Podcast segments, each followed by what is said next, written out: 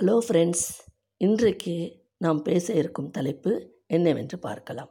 அதற்கு முன்பு உங்கள் அனைவருக்கும் சரஸ்வதி பூஜை மற்றும் விஜயதசமி நல்வாழ்த்துக்களை தெரிவித்துக் கொள்கிறேன்.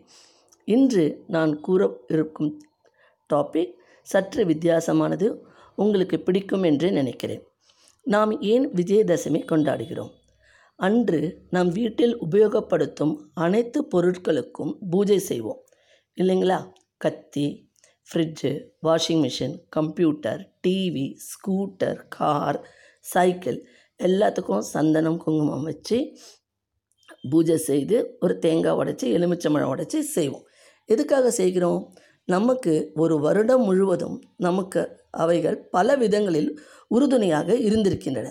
நாம் தினமும் மிக்ஸி ஓட்டுகிறோம் மிக்சியில் பல பொருட்களை அரைக்கிறோம் வாஷிங் மிஷின் யூஸ் பண்ணுறோம் ஃப்ரிட்ஜ் இருபத்தி நாலு மணி நேரமும் ஓடிட்டுருக்கு டிவி பார்க்குறோம் கம்ப்யூட்டரில் தான் இப்போ எல்லோரும் கடந்த ஒன்றரை வருஷமாக வேலை பார்த்துட்ருக்கோம்.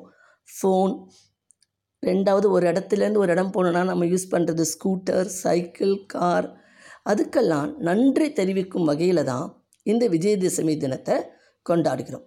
மேலும் விஜயதசமி அன்று குழந்தைகளையும் மழலையர் மழலையர்கள் ரெண்டரை வயசு குழந்தையும் புதுசாக ஸ்கூலில் சேர்த்துவாங்க. அதுக்கு அக்ஷரம் சொல்லி தருவாங்க. அதுவும் இந்த புனித தினத்தில் செய்வது ரொம்ப நல்லதுன்னு நம் முன்னோர்களின் நம்பிக்கை. இந்த நாட்களில் நாம் இவைகளுக்கெல்லாம் நன்றி செல்ல வேண்டும். கம்பெனிஸ் பெரிய பெரிய கம்பெனிஸ் அதுலேயும் அந்த மிஷின்ஸ் இல்லைன்னா நம்மளால் வேலை செய்ய முடியாது. அதை வச்சு தான் ப்ரொடக்டிவிட்டியே அதுக்கும் பூஜை செய்கிற விதமாக எல்லா இடங்கள்லேயும்.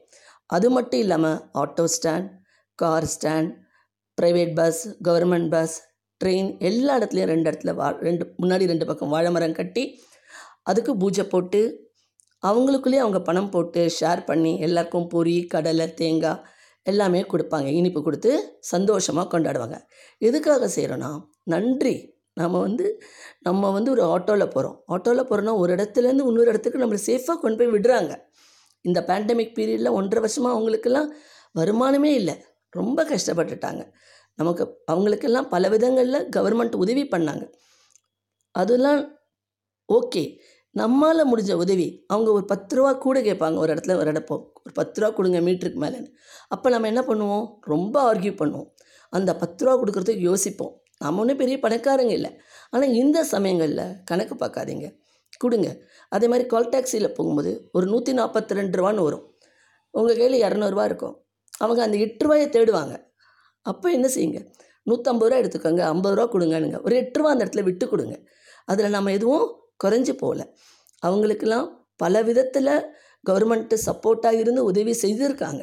இருந்தாலும் நாம் மனிதர்கள் மனித மனிதத்தன்மையோட நம்மால் முடிந்த சிறிய உதவி செய்வோம்.